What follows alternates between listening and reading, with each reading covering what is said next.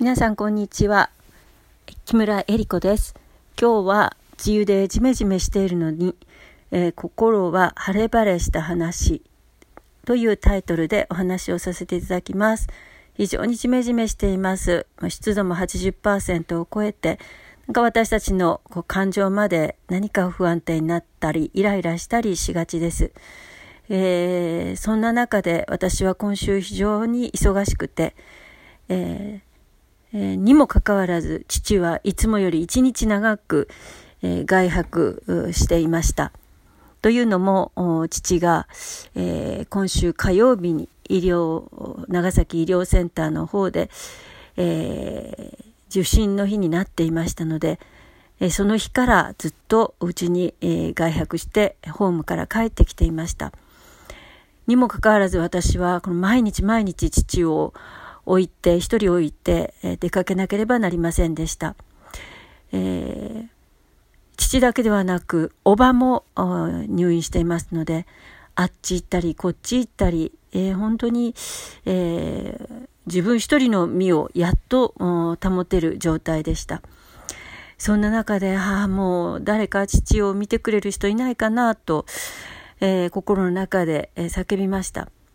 そうしましたら、あ水曜日の日でした。お隣さんがやってきました。えー、手にたくさん何か持って来られました。これお父さんの元気づけにと言って、えー、何か袋に入った、えー、おかずを持っていらっしゃいました。最近よく出回っていますが、プレートの中にいろんなおかずのセットがなされているやつで、しかもとっても良い材料で作ってあるものでした。